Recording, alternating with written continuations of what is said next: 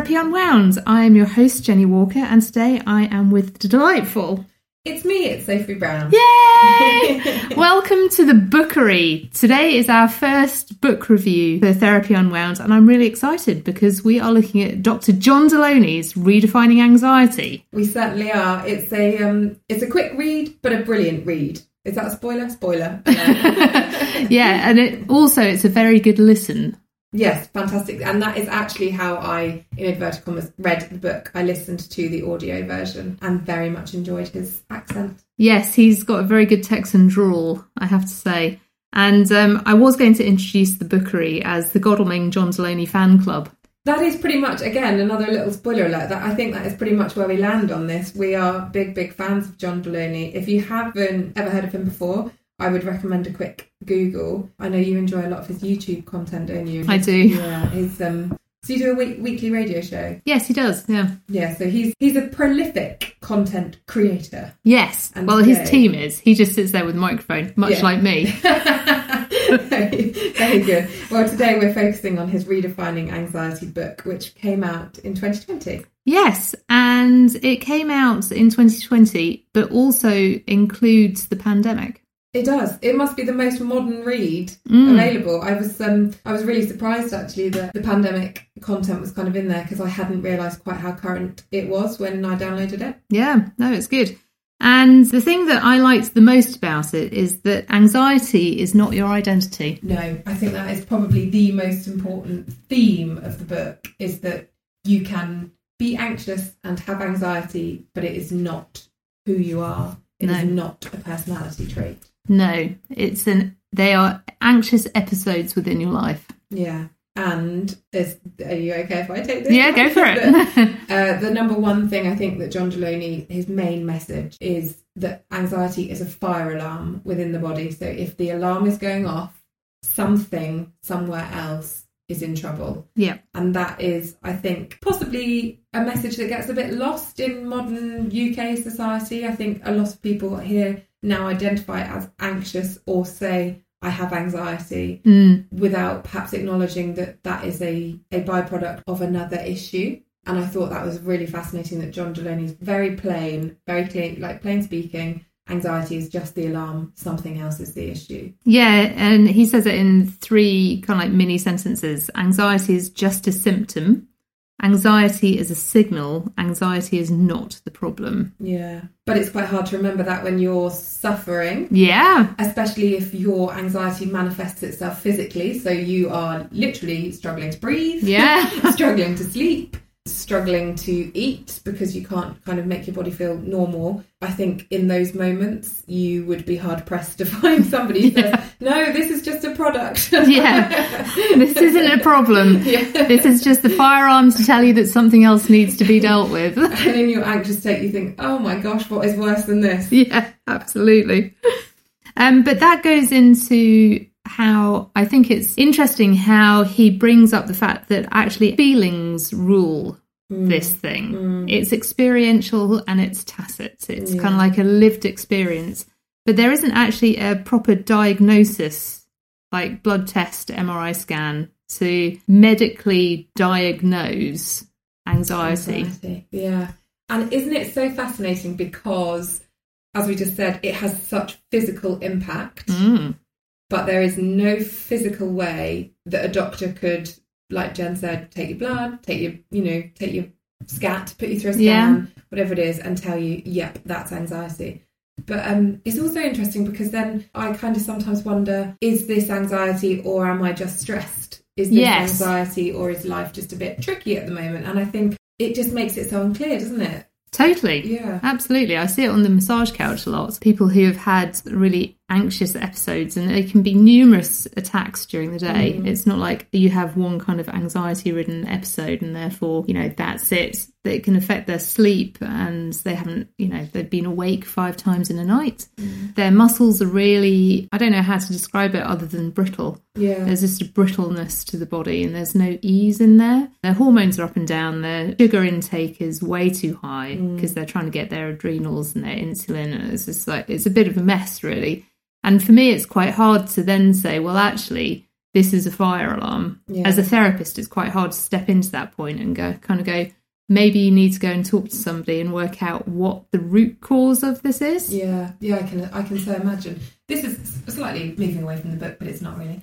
How um, have you seen an increase? Do you think in the number of patients who suffer with anxiety? Oh yeah, Yeah. for sure. In fact, I wouldn't. I would go so far as to say that I am now cautious in 2021 when people say no, anxiety is, isn't an issue right now. Wow. Yeah. Um, I think because of the change that society has seen over the last year and the way that that change has been managed from afar for a lot of people, and it's been completely out of their control. I think stress bordering on anxiety is now the new norm within cornerstone therapies really easily.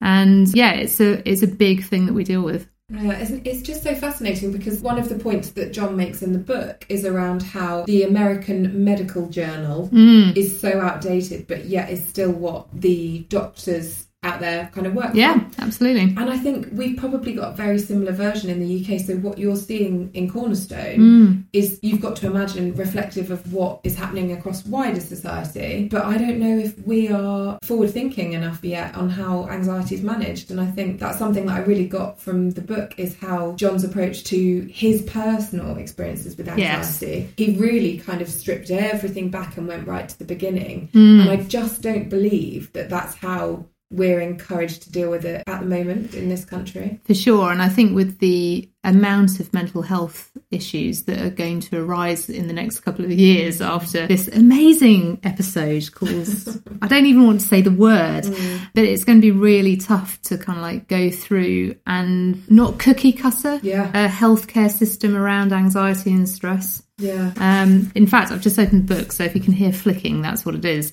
But he described his um, general anxiety attack as this. I woke up almost every night between the witching hours of 2 a.m. and 3:30 a.m. It was maddening.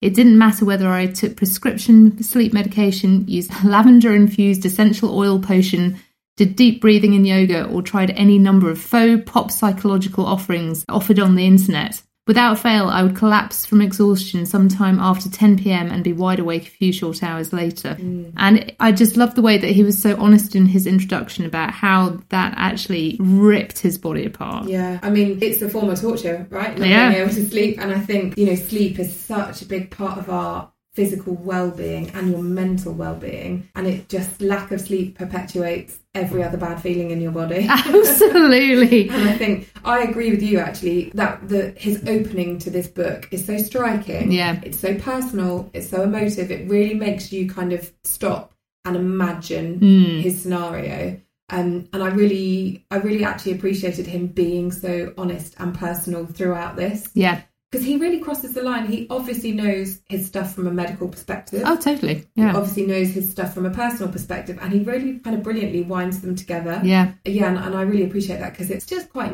it's quite helpful sometimes to hear that first person experience, isn't it? Mm. And I like the way that he, he, there's a moment in the book where he flips it on its head. It's just like, because it is not your identity, you are in control of this. And when the dragon of anxiety enters the house, it's up to you to tell the dragon to leave the house. Yeah. And you have to create your own ecosystem. And I love the term ecosystem.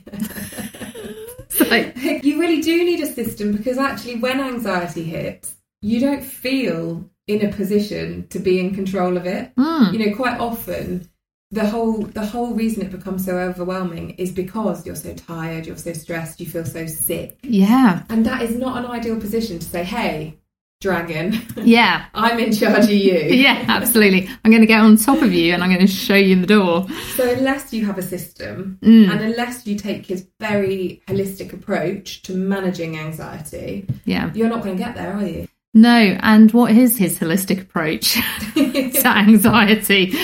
He, oh sorry. No, go for it. Well, yeah, I think he takes such a brilliant three pronged attack. Mm, So he's kind of obviously gone down the medical route and gone into a course of medication to help with his anxiety. But then he's also dealt with the root cause, and then he's also opened up to his family and colleagues and friends and said, "Hi, I'm not doing very well." yeah, Um, and it's kind of the combination, isn't it, that gives you the solution. And I loved his view on medication. It for me, it was real kind of like, oh, finally somebody said it. Medication is not a bad thing. No. But you need to know what the plan is to get off it. Which is just might like it's so simple. Yeah. But you just don't think of it. And Yeah. it's so fantastic an approach to take to medication such as, you know, anti-anxiety or antidepressants where you may not have kind of thought about how long term is this, how short term is this, what am I hoping to get out of this? Mm. And I thought, yeah, it was just one of those sentences where you read it or hear it in our case and think, oh my gosh, yeah, that's so right. Yeah. and of course you want to plan in and out. yes. And it was just that I love the the fresh approach of saying to your healthcare provider. So in in the UK it would be our GPs, our general practitioners, and usually within a general practice consultation time, you only have about five minutes, don't you? Five yeah. ten minutes. Yeah, yeah, yeah. But in that time, you've kind of got to go, yes, I'm feeling anxious. Mm. This is the medication that you're prescribing me. Before I take one pill, Yeah. what's the plan to come off it? Yeah. And I, I thought it was an interesting way of looking at it between an American view of healthcare, Yeah. which honestly they have a lot longer in their consultations. Yeah. I mean, they pay They do for pay. it. Yeah, yeah, yeah. they literally pay for it. Yeah. But yeah, I think the expectation of service from Mm. doctors in America is much, much higher, isn't Yeah, it? Mm. and I know that's a generalization, and and here I think it would be my generalization to say that GPs wouldn't offer more time. Yeah. I'm sure that they do for people who need it, but it was an interesting kind of like, oh, is that more of an American take on a healthcare system? Could we implement that here? I think there's a there's a lot of that, isn't there? That Yeah. actually there are probably things that he they're probably Americanisms in his life and in his work that Mm. we could do with adopting. Yeah, And probably plenty of British things he could do with adopting. absolutely. you know, fair, fair. Definitely. And I liked his approach to self care is Mm. not always self indulgence. Nope.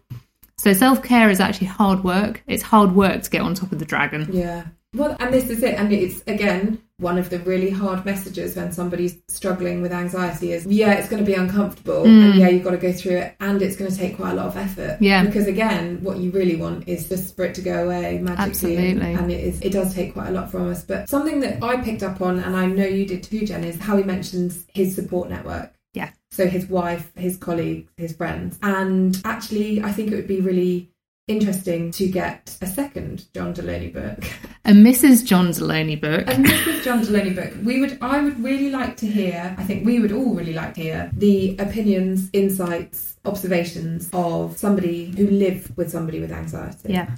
So this is a very first person experience, kind of first person account of John's experience, and he kind of casually mentions things like, "I had to change job." Yeah. it affected my income you know it had an impact on my family and he's obviously in a position where he's okay with Yeah. that and he's come to the other end of that and they're obviously fine but for a lot of us the idea that you'd have to change your job Yeah. move you know uproot your family impact your income that's a really big deal It is. And what I was really kind of, it, yes, you're right. In a glancing phrase, he says, like, we downsized massively, we changed states. yeah And obviously, she works. Mm. And so that meant her work had to change, her friendship network had to change. yeah And I think that's the one thing that I've always wanted Therapy Unwound to be is a way of helping people who are helping people. yes So give the tips and tricks of how to help people going through stuff. yeah And it would be great. I mean, it is a quick read. I mean, how how much can you fit into not very many pages or an hour and a half on um, Audible? But it would be fantastic to learn from that yeah because, yeah, having kids during that time as well. Yeah, really tricky. And I think I think you're exactly right. You know, our objective um, on Therapy Unwound is always to hear kind of all sides.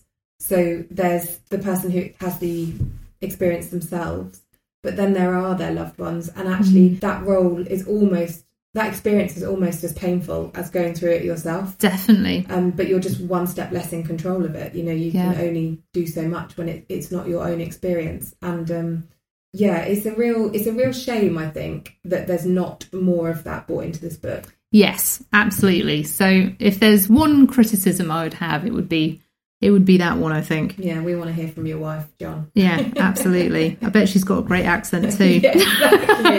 I mean, there is that. Yeah, there is that. it was an easy listen. yeah, it's a very easy listen. But the one thing that I did appreciate is that there are many things I appreciated, but one of them was the fact that he gives some very hard hitting advice throughout this whole thing, doesn't Yeah, he? yeah, he really does. But it's easier for me to read that advice knowing that he's gone through it. Yes, agreed. Because you feel like it's advice he had to take himself. Yeah. and it's um it's always easier knowing something difficult has been done by somebody Yeah. else in front of you. Um, Absolutely. But you're, do you know you're you're very right. And actually, again, I think where the subject of mental health has come into public conversation in quite recent times. yeah. I think as, as I'm kind of talking about England now, but especially in England, we haven't had a conversation about mental health for a very long time. No, we're very fresh into this. We're very fresh into it, and as a result, we're in that stage where people don't quite know what to say yeah. and it's quite fluffy sometimes, it's Yeah. quite awkward sometimes, it's quite insensitive sometimes because there's a lack of understanding. Totally.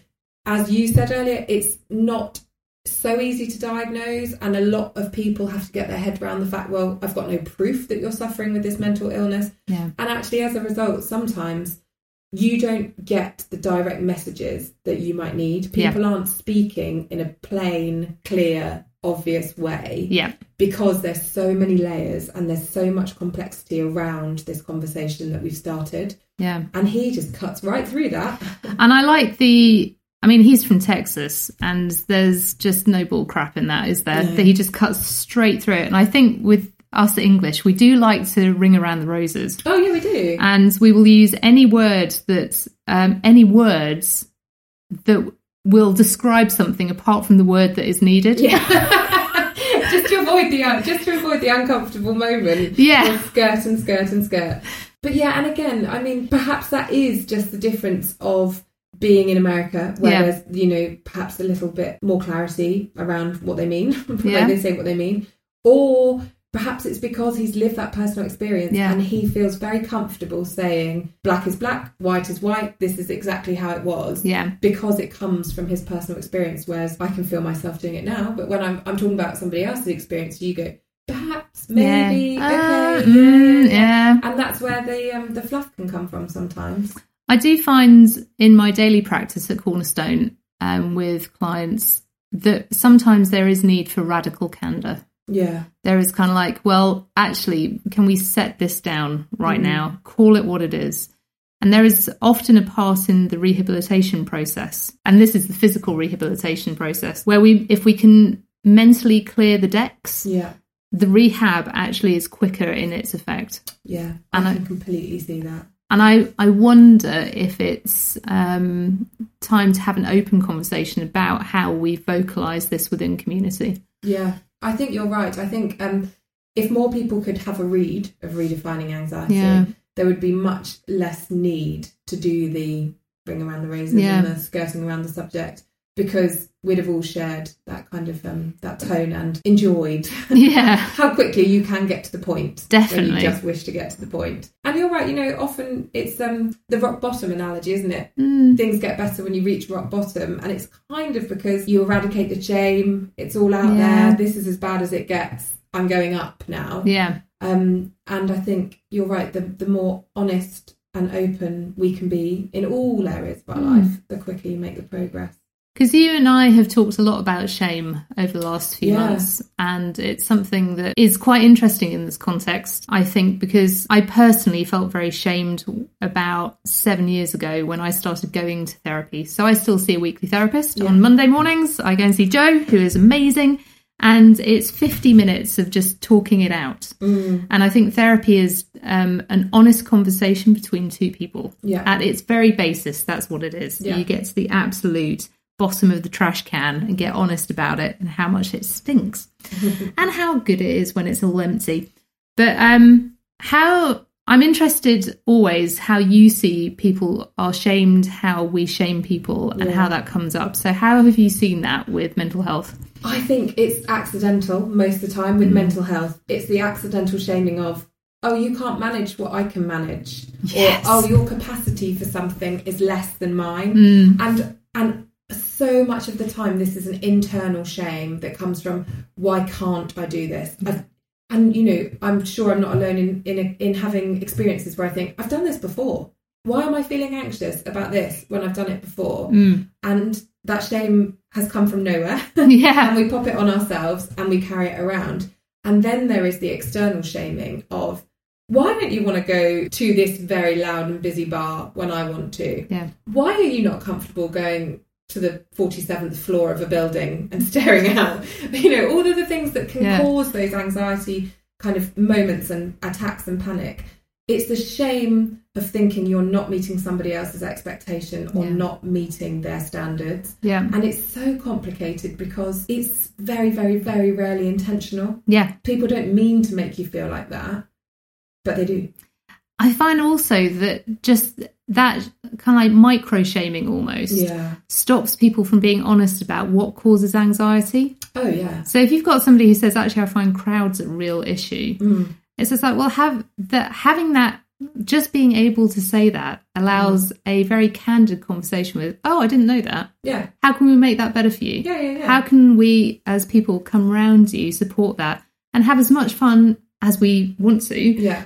that doesn't involve huge crowds? Yeah, exactly. And so, you know, so often um, there is no, you know, I don't know a friendship group that would have an issue with that. Not at all. but it's it's that like you say the weight of the silence of not saying it and the weight of carrying it Mm, it becomes this unspoken issue yeah. with where then you just turn invitations down Yeah. or you just say no thanks and you're not clear and then you know then you have the extra layer of anxiety of do they not like me do they think i don't like them Yeah. am i missing out you know it just gets so complicated and exactly to your point if we were just honest and removed Mm. that level of shame none of that would exist I'd also encourage people who, you know, the friends of those who do have anxiety, even if you don't know that there's an issue. There was somebody who came into the studio, actually, a client of mine, who gave a great piece of advice about depression. Mm. And he, she said, ask somebody if they're okay twice. Yeah And it was just like such a golden rule. And I had Yeah. never heard it before. And it's just like, it's okay to say, yeah, I'm okay. yeah But when you're asked a second time, it's kind of like, actually, this is a problem. But also, the second thing I would say is that if you naturally see that somebody isn't attending a friendship group invite often, Mm. have a cup of coffee with them. yeah Just ask if there's an issue. Yeah try the one-on-one approach Yeah. and i think you're right you know what if there's been a change in behavior Mm, it's important i think to understand where that's coming from and Yeah. um and to acknowledge that not everybody as we grow and we evolve not everybody's going to grow in the same way and some people will start to enjoy things more and others less and mm, you know the you know anxiety really does have such an impact on daily life that as a friend of an anxiety sufferer you may be picking up on some of the signals even if they're not telling you with their mouths yeah, definitely. and yeah i think the the sleep you know sleeping eating exercising all Yeah. of those are the first things to go Totally. Mm. If someone's looking a bit knackered yeah and they say, oh, I haven't slept in a couple of weeks, I think it's okay if they've offered you that information to say, is everything okay? Yeah. Can we help in any way? yeah absolutely Mm. and like you say ask twice Yeah, Yeah, always. ask twice So the clients who gave me that advice, thank you very much because Yeah. I have totally taken that on board. Taking and it it such, such a simple golden nugget. It was just like, yes, it's going to make consultations a bit longer isn't it in the studio I don't mind that. I never mind that. The concluding quote that I just wanted to pop in from John Delaney's book, it's one of the last things that he says, was lovely. It's um it's about worth. Yeah. So after shame we need to build up the worth. And he said, You are worth being well, and you are worth a full night of sleep. Mm.